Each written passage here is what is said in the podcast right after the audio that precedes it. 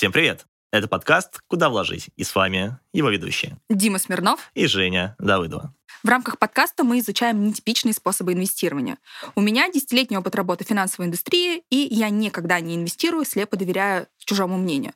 Строю финансовые модели, советуюсь с несколькими практикующими именно эту стратегию инвесторами, и только после этого принимаю решение. Да, ну вот, друзья, здесь, так сказать, пришло время вскрыть карты, потому что я в нашем тандеме играю на контрастах, вот, потому что я как раз-таки не изучаю ошибки предыдущих инвесторов, просто беру, такой думаю, ну, здесь можно заработать и захожу. Собственно, поэтому можно сказать, что я достаточно молодой а, и азартный человек, инвестирую в нестандартные инструменты, такие как доходные автомобили, гаражи, земля, ну, в общем, все, что мы тут с Женей любим. В рамках подкаста мы делимся своими результатами, так как сами практикуем много инструментов инвестирования и обсуждаем способы, как можно заработать на всем подряд, от недвижимости до крипты. И сегодня у нас в очередной раз нестандартная для инвесторов тема, а, но от этого не менее важная. Ведь в этом выпуске мы будем изучать различные способы инвестирования в детей, а что помочь им вырасти а, в успешных и финансово осведомленных взрослых.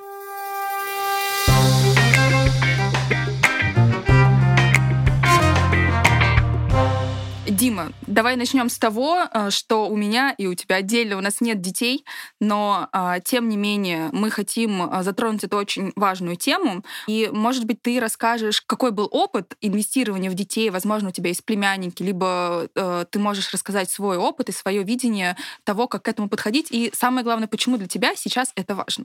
Да, наверное, начну я с того, что эм, отмечу какой-то свой опыт, как ты верно сказала, да, и пробуем это чуть-чуть раскрутить. А, собственно, понятное дело, мы, как э, когда являемся детьми, получаем некие, некие знания да, от своих родителей, ну и стараемся их э, определенным образом применять. Вот, наверное, все-таки я могу сказать, что мои родители, ну, к сожалению, финансово неграмотные, да, потому что, э, ну, чувствуется, что у них нет вот этой, скажем так, жилки, когда они считают, ага, вроде бы там, условно, кредит по 20%, ну, как-то это многовато, да, то есть там можно поискать какие-то, условно, схемы, как это сделать дешевле или что-то подобное. Вот, то есть, например, у меня в семье не видел ведется а, учет доходов, расходов каждого человека, то есть какие-то базовые такие принципы, ну, условно, финансовой грамотности. А, ну и как следствие, если говорить про меня как про ребенка, то в детстве я этого не получил, но благо в какой-то момент, когда вот был уже в университете, начал как-то разбираться, а как вообще, что можно делать, потому что на эти стипендии 3000, и ты такой думаешь, хм, ну как бы я распределить там на месяц, да, собственно, дробишь, ну, в общем, а вот здесь краткие азы финансовой грамотности и появляются. Вот, если, наверное, отвечать на один из твоих вопросов, да, кто ты, Жень, задала, как бы я обучал своих детей, на самом деле, вот это интересно будет обсудить сегодня с нашим спикером, да, который прям плотно в этой теме.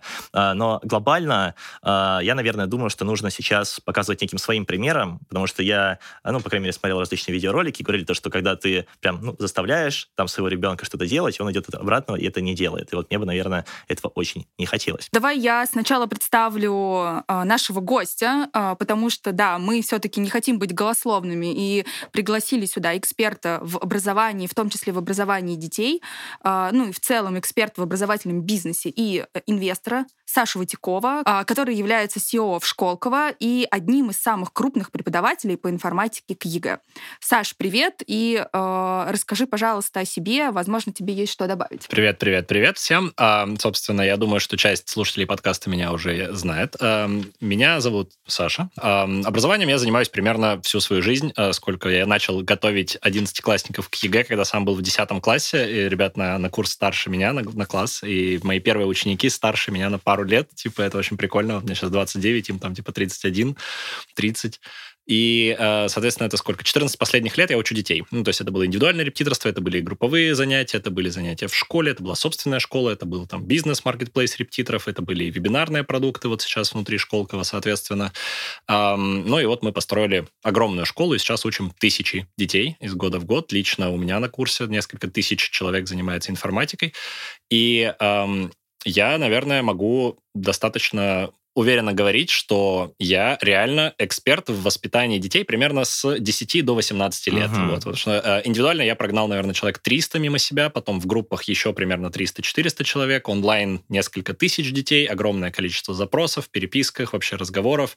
Вот дети ко мне приходят за вопросами вообще про все. То есть вот как Александр Романович, как эксперт по всем вопросам. Типа вот, э, вот родители там что-то там вот мне не справились, вот э, скажите как батя, пожалуйста, как вот в этой ситуации делать, как быть? Вот это, это что-то что-то на уровне там, вы же программист, почините холодильник, вот то же самое, типа, вы же вроде знаете, как жить, вот Подскажите, расскажите да? мне, да. Соответственно, кажется, я огромное количество разных кейсов видел, раз, с разными ситуациями в воспитании сталкивался, и да, соответственно, не сразу это понял, но репетиторство во многом это не только про там, дать материал ребенку, но и про какую-то вот очень большую психологическую работу, додать то, что не додали родители, потому что ты будешь с ребенком там, 3-4 года, и ты должен там внедрить ему какую-то идею того, как учиться, как вообще относиться к жизни, uh-huh. чтобы нормально там как-то встать на, на ноги, взять на себя ответственность за свою жизнь. И войти, так сказать, да, в светлый путь. Интересно спросить тебя, а как было в твоем детстве, да, внедряли ли тебе родители какие-то привычки финансовой грамотности, вот, то есть сейчас ты активно инвестируешь, либо это было как у меня, то есть не давали каких-то знаний? Я думаю, что у меня на самом деле во многом то, как я сейчас отношусь к деньгам и вообще там мой интерес к математике, к экономике, к информатике очень сильно был предопределен именно тем, как это все в детстве происходило. А, тут э, важно, наверное, чуть-чуть да, вернуться в прошлое и порассказывать. Я из Ижевска, а, и так получилось, что у меня у первого в семье, достаточно широкой семье, высшее образование. Вот, и я там закончил Пехмат МГУ. Родители, получается, как-то из-за собственного бизнеса не закончили универы, вот, но, в принципе, вполне могли, собирались и так далее, но забили.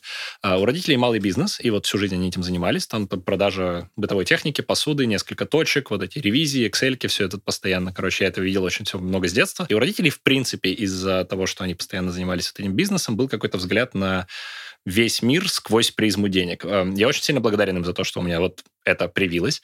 Но, типа, я в 5 лет просыпался в 5 утра вместе с родителями, ехал в какой-то там город за, не знаю, 70 километров, вставали на рынке, и я стоял, продавал эти картриджи для Дэнди, и мне было супер весело, потому что, типа, вот, вот, вот это надо покупать, это классная штука. Uh-huh. Вот.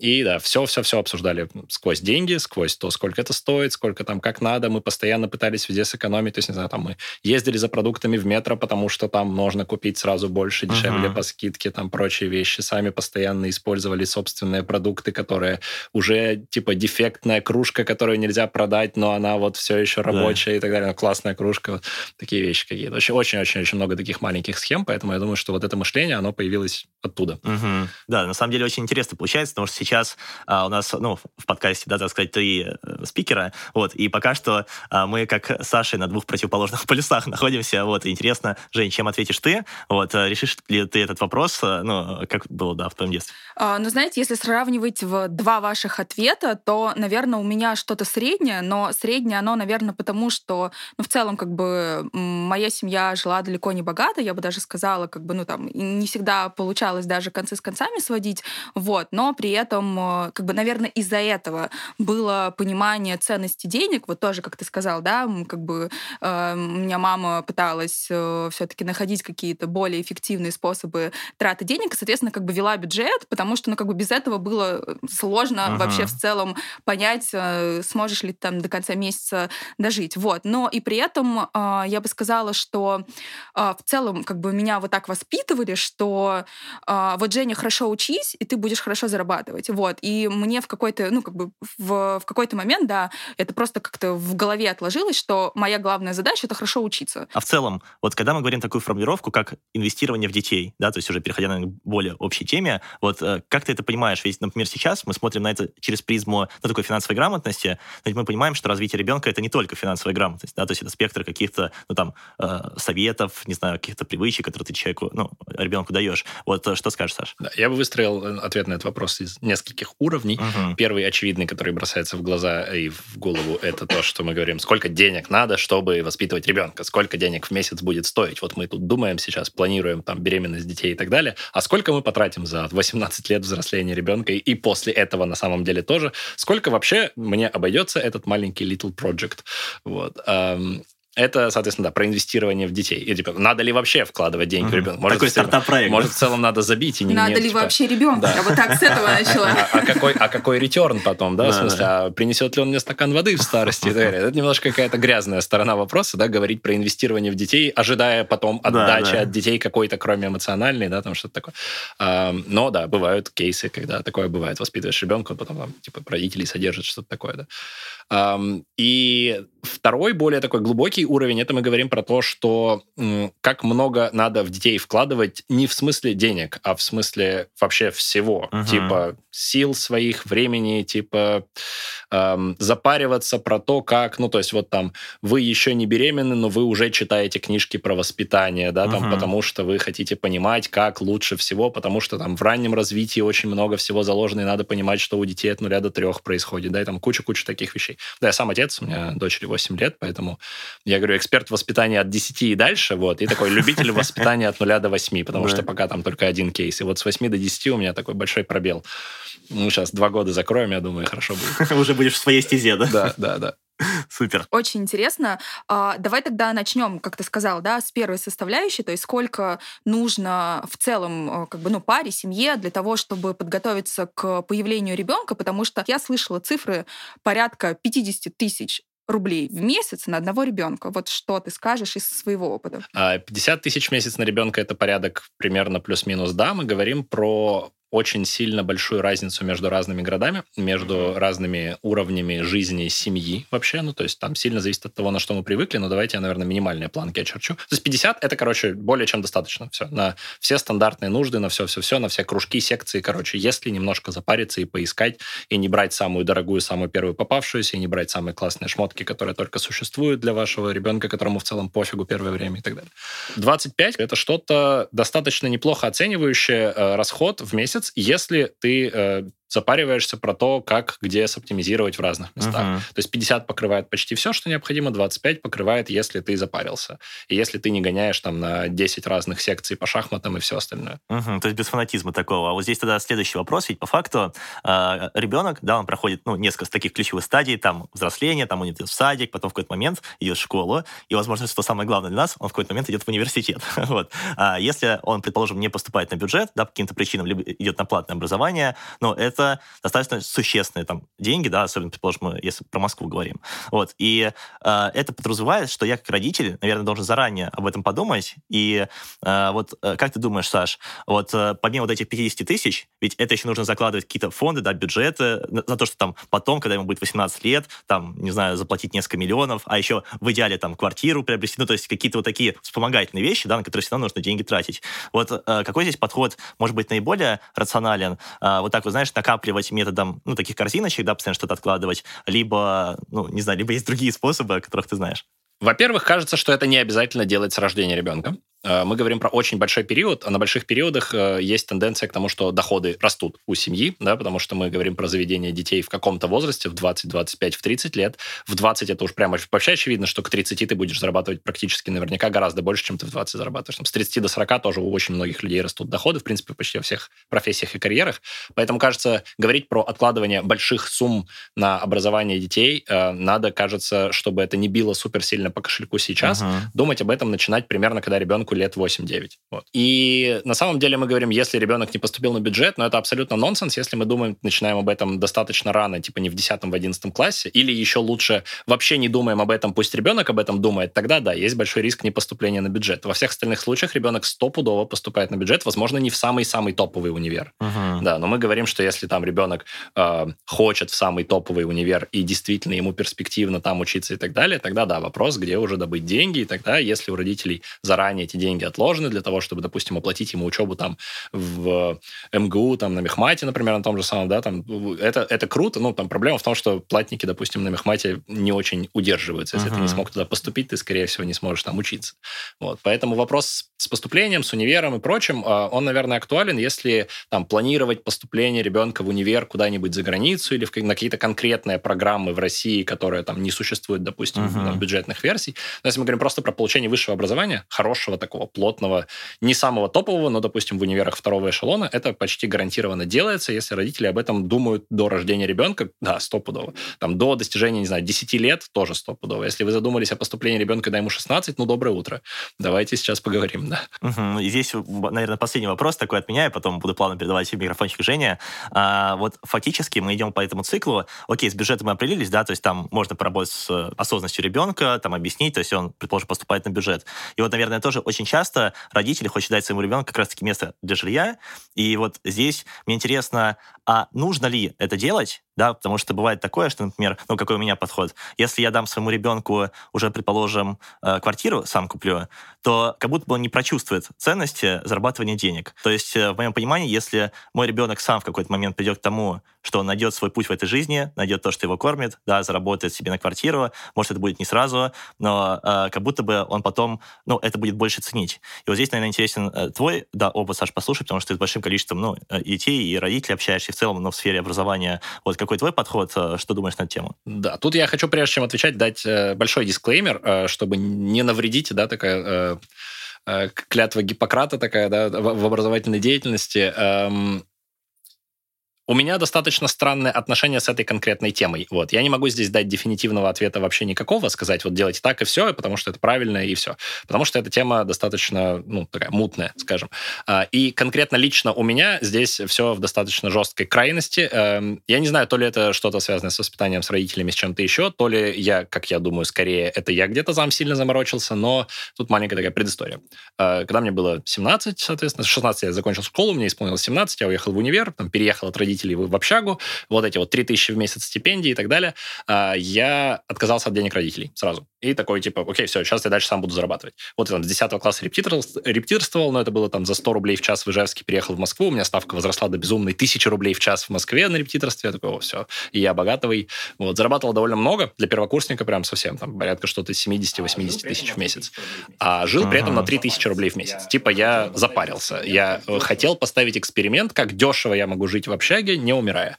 Вот чтобы у меня было, типа, не умирая, не причиняя вреда своему желудку, там, не на дошиках, грубо говоря, а на супчиках, там, пловчик готовить такой на три дня и так далее. Если надо оплатить вот чашку кофе моему там человеку, партнеру на встрече, например, вот да, с которым красиво, я хочу вот красиво. я такой, вот красиво, окей, но больно, вот это вот это.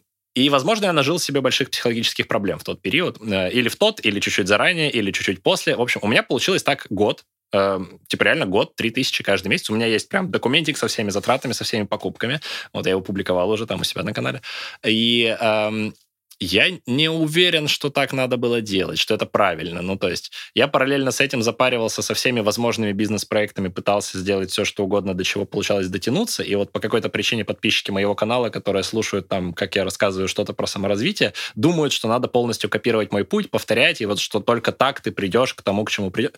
Не факт, не точно. Ну, то есть, родители пытались мне впихнуть деньги всеми просто правдами и неправдами. То есть, там, едешь в Ижевск, давай мы тебе билеты оплатим, там, давай вот это, давай то, там, вот, вот давай, вот просто возьми вот этот, там, мешок картошки с собой, да, окей, ну, хотя бы что-нибудь. Вот я такой, нет, нет, я сам, у меня самостоятельность, там, все такое. То есть, не то, что у семьи не было денег для того, чтобы... Ну, может быть, там, купить мне квартиру в Москве, да, это было жестко, но я на такое и даже близко не претендовал, там, то есть, ну, поступил на бюджет, да, там, не надо мне больше всего ваших денег, все, я сам, там, встаю на свои ноги. То есть, возможно, это у меня была какая-то такая очень резкая болезненная сепарация. Это предыстория, из-за которой я, наверное, не очень э, могу адекватно на этот вопрос отвечать, потому что надо ли так э, всем делать? Надо ли родителям такую установку вбивать своему ребенку? То есть абсолютно точно родители не вбивали мне эту установку в голову. Я ее откуда-то сам родил, я не знаю. Вот. Э, повлияло ли это на меня хорошо? Тоже не знаю. Э, может быть, я мог э, не думать об этих вещах и больше сфокусироваться на учебе на своем первом курсе и лучше получить результат. Может быть, я мог, не знаю, стажировку найти вместо этого, еще что-то делать. Ну, типа вот не не думать про то, что мне сегодня вечером надо борщ варить, в котором будет студенческая порция мяса, типа вот вот одна четвертая, да, ну, хватит, нормально мне будет. Поэтому по поводу наличия, отсутствия квартиры, ну да, плюс, э, не говоря про это, там какие-то чувства странные, типа зависти, какое-то вот ощущение, что я никогда не буду вот этим вот э, молодым 18-летним парнем из американского фильма, который на деньги родителей приезжает на кабриолете в универ, вот это вот, потому что, ну, то есть, может быть, у тебя будет Мерседес в 40, но кабриолета в 18 не было, да, вот это. Э, если у тебя Mercedes 40, все равно у тебя не было велосипеда в детстве, да, это ничего не меняется здесь, вот это вот стандартная шутка. Поэтому надо ли э, ради того, чтобы заставить своего ребенка э, через страдания, боль и кровь и пот познать ценность денег и мира и так далее, надо ли его ограничивать в тот момент, когда вот у вас есть средства для того, чтобы так сделать?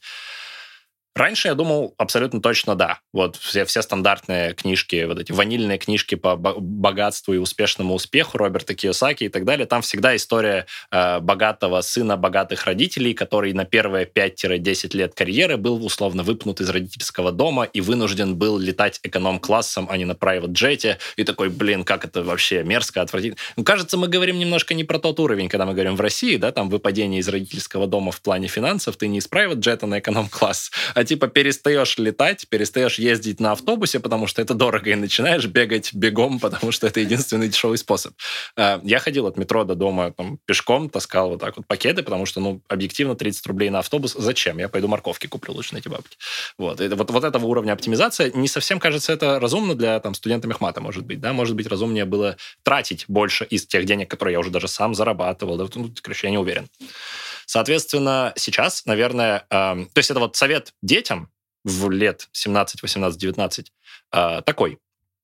Вообще не парься, э, используй ресурсы своих родителей. Э, если они не дают, убеди их, чтобы они тебе дали, потому что это дает тебе супер огромный плюс 5, 6, 7, 8, 9, 10 лет к жизни, который ты потом вообще ниоткуда никак не получишь. Ну, то есть то, как ты сейчас будешь там питаться, жить нормально, там, не запариваться про сон, у тебя будет нормальная квартира близко к твоему текущему месту учебы, работы, ты не будешь тратить время на дорогу, бла-бла-бла. Это супер важно. Нет, не надо брать деньги на тусовки, там, на какие-то такие вещи, там, сам как-нибудь зарабатывай. Но вот реальная оптимизация жизни, если это можно сделать за бабки, не за большие бабки, то да, делай.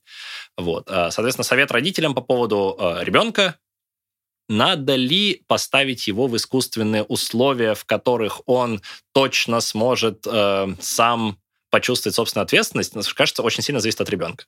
То есть, если вы чувствуете, что у вас ребенок такой подсевший на шею, то, возможно, да, действительно это имеет смысл сделать. Если вы чувствуете, что ваш ребенок не научился ответственность, это, как правило, берется из-за гиперопеки, из-за того, что вы с ним там не очень нормально взаимодействовали первые там 10-15 лет его жизни, да, и там он чувствует, что вы э, везде подхватите, везде там смягчите и так далее, тогда купить ему квартиру — это просто продолжение той же самой истории. Ну, то есть мы получаем на выходе 30-летнего такого чувака, который сидит в подвале у мамы в доту играет, потому что вот ему по кайфу кайфу. И зачем вообще что-то в жизни делать? Все же и так нормально. Ну, то есть надо, чтобы его окатило холодной водой, жизнью, чтобы он такой, так, окей, нужны денежки. У него свобода плюс ответственность появляется, он должен сам выбирать, сам решать и одновременно сам за свою жизнь отвечать. Вот. Ну, может быть, не то, чтобы оставить его совсем без там, линии поддержки, но, типа, ну, слушай, квартиры нет, да. Хочешь там жить отдельно, снимай, давай, разбирайся. Mm-hmm. Вот. Но опять же, да, по поводу жить отдельно, кажется, надо достаточно активно начинать ребенка лет с 16-17 пушить ну, по поводу того, что... Да, типа это не бесконечно такая лафа. Вот. Типа это не бесконечно такая лафа. Да, не то чтобы лафа, даже в финансах, в смысле, если это ребенок самостоятельный, ответственный, все круто, можно ему снять другую квартиру, просто чтобы он не тратил на это деньги, или купить ему квартиру, чтобы он там мог жить. Если это ребенок безответственный, то надо его как-то пушить к тому, чтобы он сам учился вообще быть ответственным, но условно, чтобы он понимал, что это вот, ну, примерно до конца уника вот так вот, типа 22-23, давай до свидания. Сам уже, только когда сам работаешь, зарплату получаешь, не надо жить с родителями, это немножко странно. Потому что там просто тогда сепарация не происходит, да, если ребенок живет с родителями, он живет вот на их холодильнике, на их уборочке, там мама о нем заботится, все у него хорошо, и он даже не пытается в целом. И там совсем сильно разные уровни успеха у людей. Очень интересно, Саш, спасибо. Я, наверное, тут добавлю свое видение этой истории. В целом, если мы говорим про какое-то классическое финансовое планирование, да, то рекомендуется вообще в целом перед тем, как, э, ну, либо ты планируешь ребенка, либо там у тебя появился ребенок, и ты все-таки понял, что надо бы задуматься немножечко. А на самом деле хорошая практика делать инвестиции для того, чтобы обеспечить ребенку образование, да, понятно, что в России все-таки, ну, доступное на самом деле бюджетное образование, да, можно просто немножко чуть поднапрячься, подготовиться и поступить, либо у тебя есть планы на то, чтобы отправить его куда-то в хороший вуз за границу, то лучше начать это инвестировать заранее, откладывать, чтобы, когда ребенку будет 16 лет, ты не ходил с, скажем так, горящими глазами и не искал, как бы тебе здесь что-то сделать. Это будет проще за счет того, что ты начинаешь раньше, раньше, у тебя больше вот это вот времени uh-huh. и как бы, ну, вот этот рычаг, да, временной, если мы говорим. Здесь включается история с э, сложным процентом, то есть, ну, как бы, да, здесь все детским вот эти портфелем, вот, все вот Да, да, да, детским портфелем, все инвестиции, как бы, ну, это, это нормальная история, и при этом, если как бы твой ребенок все-таки поступил, то можно это делать как э, подарок, да, то есть там либо первоначальный взнос на, на ипотеку, да, либо какие-то там, не знаю, машины. Ну вот я поступила в, в университет сама а, на бюджет, и как как бы мне там на втором курсе подарили машину, которая была у до этого у брата. Ну, то есть, uh-huh, как бы для меня все uh-huh. равно это было очень круто, вот, но я понимала, что это вот чисто за то, что я сама поступила э, на бюджет. И э, второе, наверное, э, здесь в какой-то момент начать уже образовывать своего ребенка, что есть бюджет, что деньги — это ограниченный ресурс, что на деньги нужно покупать. У меня две племяшки есть, да, то есть у моего брата двое детей, и они там как бы ходят в магазин вместе, показывают, что вот у тебя 10 рублей или там сколько, 100 рублей, да, и ты вот на эти 100 рублей купи что-нибудь себе. И то есть как бы, ну, тебе учат ребенка то, чтобы это считать, научиться считать. Вот, соответственно, как бы, ну, это такая смена парадигмы на самом деле для ребенка, что типа не все дозволено, лежать, валяться там на полу и просить свою игрушку, ну, как бы бесполезно. В школах уже есть уроки финансовой грамотности. Это действительно прям, ну, как бы, мне кажется, большой шаг. Вопрос, конечно, в том, как это преподают, но, тем не менее, если как бы ты заинтересован, ты можешь взять какие-то инструменты для того, чтобы показывать ребенку, как управлять деньгами. То есть, ну, ресурсов на самом деле много. Есть игры различные, uh-huh. да, то есть есть, мы знаем, игры для взрослых, там, типа кэшфло или прочее, да, но есть то же самое для детей, и плюс, как бы, ну, всем известная монополия. Мне кажется, все, кто в детстве играл в монополию, они, как бы, ну, вот сейчас, с кем я э, общаюсь из каких-то инвесторов, кто-нибудь да скажет, что я научился что-то понимать в инвестициях, uh-huh. в финансах благодаря монополии. Можно короткую врезку про монополию? Uh-huh. Это один из э, самых мощных лайфхаков, которые я знаю по поводу того, как научить ребенка считать, э, ну и дальше, соответственно, вообще интересоваться деньгами и так далее. Э, монополию мы говорим про что-то в возрасте там 7-8 лет, вот типа первый, второй класс, они еще толком считать в школе не считают, а нам нужно быстрый устный счет в пределах нескольких сотен для того, чтобы дальше mm-hmm. работать. И, короче, мы играем в монополию, и спустя там э, пару партий, вот первых, когда только-только научили ребенка там вот ходить по кругу, там и так далее, кидать кубики, э, мы говорим, что за кассу садиться нельзя. За кассой сидит взрослый, который всем все рассчитывает, то есть со всеми обменивается деньгами. На кассе только взрослый. Это слишком ответственная позиция, туда нельзя, там только взрослый. Играем 3-4 катки, ребенок очень хочет на кассу. После чего ребенок сидит на кассе, игра становится гораздо медленнее, потому что он такой, так, 100, 200, так, так, обратно отсчитать, вернуть там и так далее. Да, но, да. А еще более ранний лайфхак насчет научить считать ребенка где-то лет в 5-6, когда мы говорим про игры-бродилки, кидаем кубик и шагаем. Вот в какой-то момент следует предложить ребенку кидать э, два кубика, если он хочет. Типа, я буду одним кубиком играть, а ты двумя. Ребенок такой, конечно, он же выигрывает. Но он начинает кидать два кубика. Когда он кидает два кубика, там два числа. Их надо сложить для того, чтобы, типа, посчитать, Ловушка куда ты придешь. Такая, да? И кто кого обманул. Ребенок такой радостно кидает два кубика и такой начинает шагать. Ты говоришь, нет, давай не шагать, давай, сколько тут получилось? Ну, три, четыре, семь. Отлично, все, идем. Ну, и мы складываем числа от 1 до 6. В 5 лет это прям супер топ. Вот. А, просто, да, монополия, кажется, это реально что-то, что привело к огромному количеству детей, которые интересуются деньгами, потому что у них теперь есть какие-то деньги, типа деньги, типа... Uh-huh. Да, это очень круто. Ну и вот третий момент, да, который, ну вот если говорить про мой какой-то опыт инвестиций в детей. У меня есть небольшой, как бы, как сказала, да, у меня есть две племяшки. Вот, и одной из этих племяшек у меня эксперимент. Я каждый день рождения дарю ей акции. Ага. Вот, и мне интересно, что будет через уже, э, получается, 17 лет, да, да, 17 лет. Вот, э, как бы, ну, то есть на рождение подарила, на один годик, вот, и, ну, как бы, вот для меня это просто это такой эксперимент, чтобы посмотреть, как это все на самом деле работает, да, то есть ты читаешь в книжках это все одно, а когда ты смотришь по факту, как бы, ну, естественно, ребенок может сам распорядиться в тот момент, когда ты ты, а, когда он уже подрастет, и там, не знаю, сделать с ними, что хочешь. Вот. Поэтому вот так вот. Подписывайтесь на подкаст. Через 17 лет мы узнаем результат. Да, на самом деле, можно даже сделать через 17 лет какой-то, ну, такой итоговый выпуск этой истории. Я бы сделал еще какой-нибудь выпуск, возможно, через 8 лет, потому что интересно, а, когда она начнет разбираться, что такое акции, ну, то есть как это вообще происходит, наверное, вопрос непростой. Да, еще вот я добавлю такой момент, что здесь тоже очень важно, опять же, по э, таким вот, ну, канонам, если мы говорим управление личными финансами, то здесь ты уже, э, когда у тебя появился ребенок, ты уже отвечаешь не только за свою жизнь, поэтому как бы здесь, э, ну, тоже рекомендуют на самом деле присмотреться, подумать о таких продуктах, как страхование жизни. Это такой инструмент, который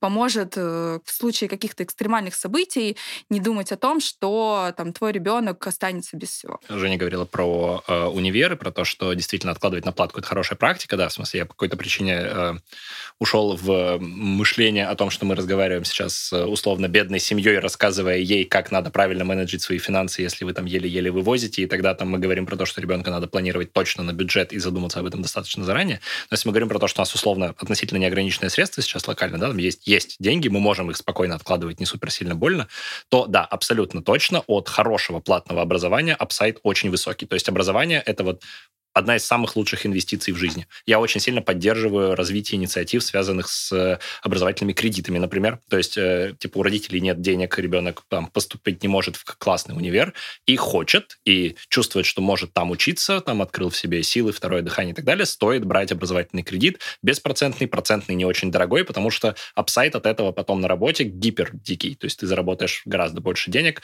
просто от того, что ты чуть-чуть повысишь качество своего образования. Маленькое повышение качества образования приводит приводит к маленькому повышению зарплаты, но каждый месяц, и кумулятивно это приводит просто к каким-то бешеным деньгам. Аналогично, когда мы говорим про траты на образование детей там с 5 по 11 класс, например, да, для того, чтобы ребенок там учился думать, учился там логически мыслить, учился там разным предметам отдельно, на репетиторов, на курсы, бла-бла-бла. Там очень много могу рассказывать про то, как правильно выбирать, как это вообще к этому подойти и так далее.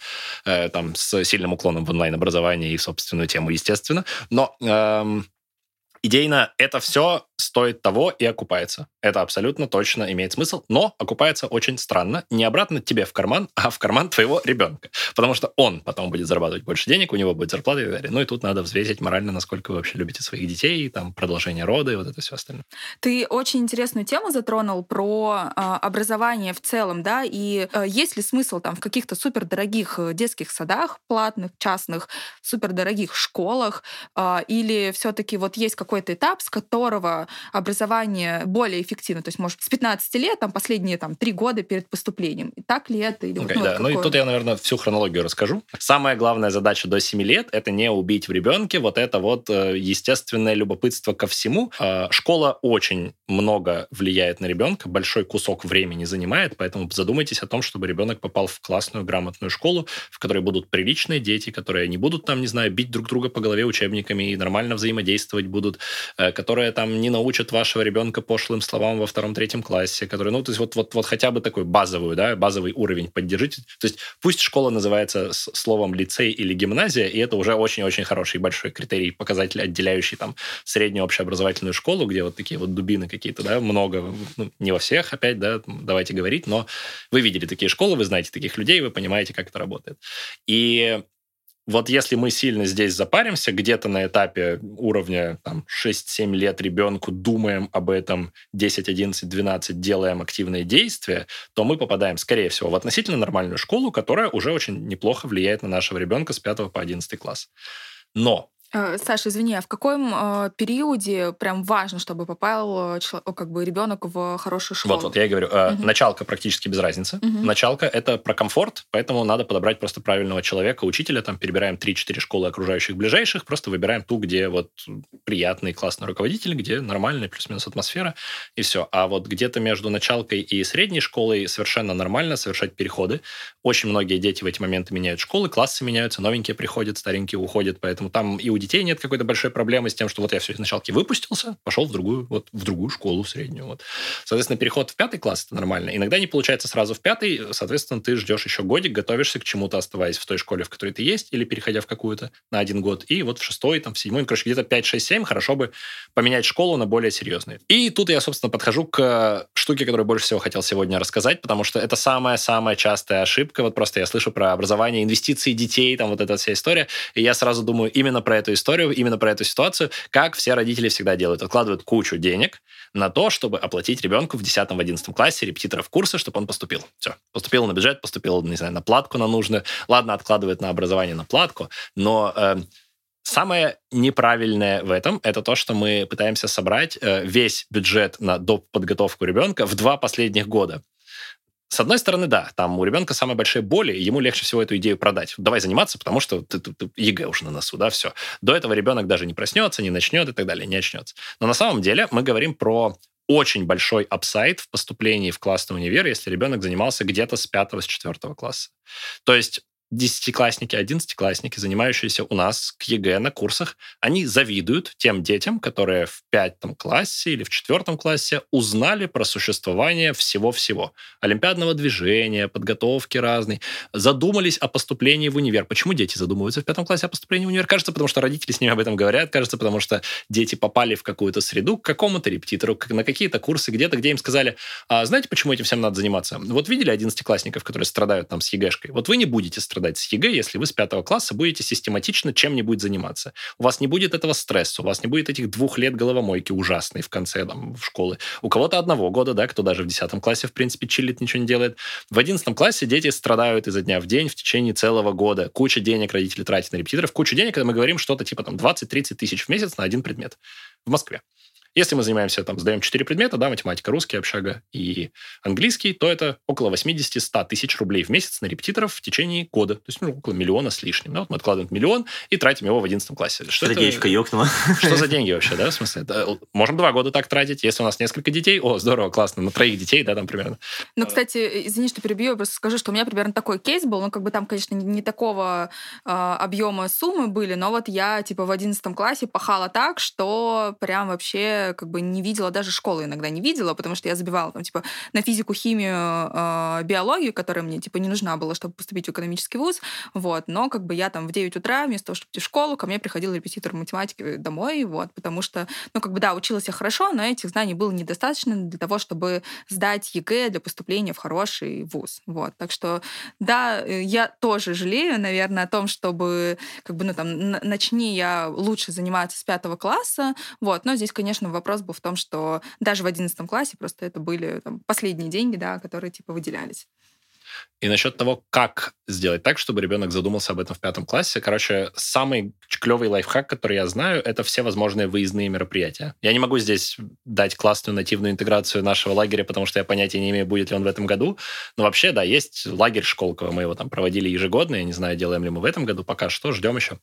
А, но Короче, выездные смены, выездные лагеря, посвященные на самом деле хоть чему, главное, чтобы они были образовательного характера. То есть мы там выездной лагерь английского, выездной лагерь математики, выездной лагерь по шахматам, пусть будет, пусть будет почему угодно. Там будет совмещено что-то типа спортивное мероприятие и какая-то интеллектуальная составляющая. И из-за того, что это софт-фильтр на умных детей, туда приезжают другие дети, которые умные, которые вовсе не такие, как те дети, которые учились с ребенком в школе, которые ему очень сильно нравятся, он хочет туда ездить снова и снова, хочет общаться с более классными ребятами. Они там общаются про что-то более серьезное, занимаются постоянно, вроде бы каникулы каникулы, а вроде бы целыми днями математику решаем, да, или там английским занимаемся.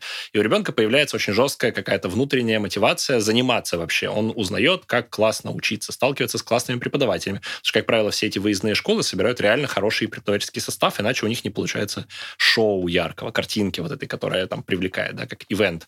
И я сам ездил в один математический лагерь, летнюю математическую школу в Кирове, многопредметную школу ЛМШ, очень известная школа, пять лет подряд. То есть после 6, 7, 8, 9, 10 класса. После 11 я приехал туда вожатым, ну и так далее. Уже весь преподавательский состав — это там самые классные математики в России, да, которые собирались для того, чтобы вести. И вот сейчас у нас там школка своя такая же, да, в смысле, которая гораздо э, там круче в плане мы выстроили очень много процессов, которые до этого были плохо выстроены в ЛМШ, которые мне не нравились, перестраивали, делали так, что у нас сейчас там лояльная группа детей, которые постоянно приезжают, и вот благодаря тому, что типа ребенок где-то в пятом, шестом классе зацепился за какую-то такую историю, опять, это не обязательно математическая история, можно там в английский, можно ну, куда-то. Но если мы говорим про инвестирование в детей, я бы говорил про то, что эти деньги следует э, размазать примерно с 5 по 11 класс, с большим уклоном в 10 в 11 да, но эм, Опять, не смотрите в сторону супердорогих репетиторов, которые придут и заставят вашего ребенка заниматься. Лучше дайте вашему ребенку бюджет, скажите, вот, вот, выбери. Ребенок естественным образом э, этот бюджет будет пытаться оптимизировать. Э, вот, например, я там сейчас очень сильно топлю за онлайн-курсы, не только потому, что я их веду, а потому что это кост-эффективно, кажется. Ну, то есть я выдаю контента на своем курсе по информатике, типа 9 вебинаров в неделю по часу, по полтора, за типа 2000 рублей в месяц. Ну, то есть это, кажется, не репетиторство по информатике, да, в смысле, человек покупает там курс за 2000, и после этого у него просто безумное количество часов, смотри, делай домашку, кураторы у тебя там почти 24 на 7, типа просто сиди, проверки, все что угодно, все, что ты хочешь. Плюс там какие-то, не знаю, созвоны в мини-группах, как с кураторами, то есть в большинстве онлайн-школ это примерно одинаковая история.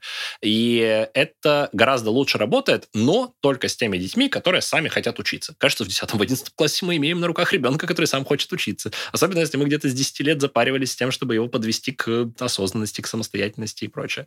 Вот. То есть тратить на репетиторов... То есть сначала долго забивать на ребенка, чтобы он э, вырос таким твердолобым, который ничего не хочет, и ничего ему не надо, и вообще ему лень и так далее, а потом пытаться деньгами эту проблему решить за один-два года, это гораздо хуже стратегия, чем медленно, постепенно вкладывать по чуть-чуть в то, чтобы у ребенка рождались какие-то желания, подкидывайте ребенку компьютерные игры стратегические, чтобы он думать учился, например, да, в смысле вот такого рода мышление у вас должно быть. Думайте вне коробки, не надо думать про давайте закидаем его деньгами, и он, наверное, нас простит за все это. Нет, так не будет. Ну, на самом деле, это очень хороший поинт, и э, я бы сказала, э, такой для меня инсайт сегодняшний, потому что мне казалось, что, ну вот, типа, поднапрягся за последний год, поступил в ВУЗ, красавчик. Вот. Но да, я согласна с тем, что если это делать более э, плавно в течение вот этого всего периода, то и эффект будет лучше, и э, как бы как бы это странно сейчас не прозвучало, там выгорание ребенка после там 11 класса не произойдет. Вот. Э, мне кажется, что на этом можно плавно заканчивать. Саша, тебе огромное спасибо, было очень интересно, очень детально. Вот. Есть над чем подумать, и сейчас не так страшно страшно думать о каких-то таких э, больших переменах в жизни.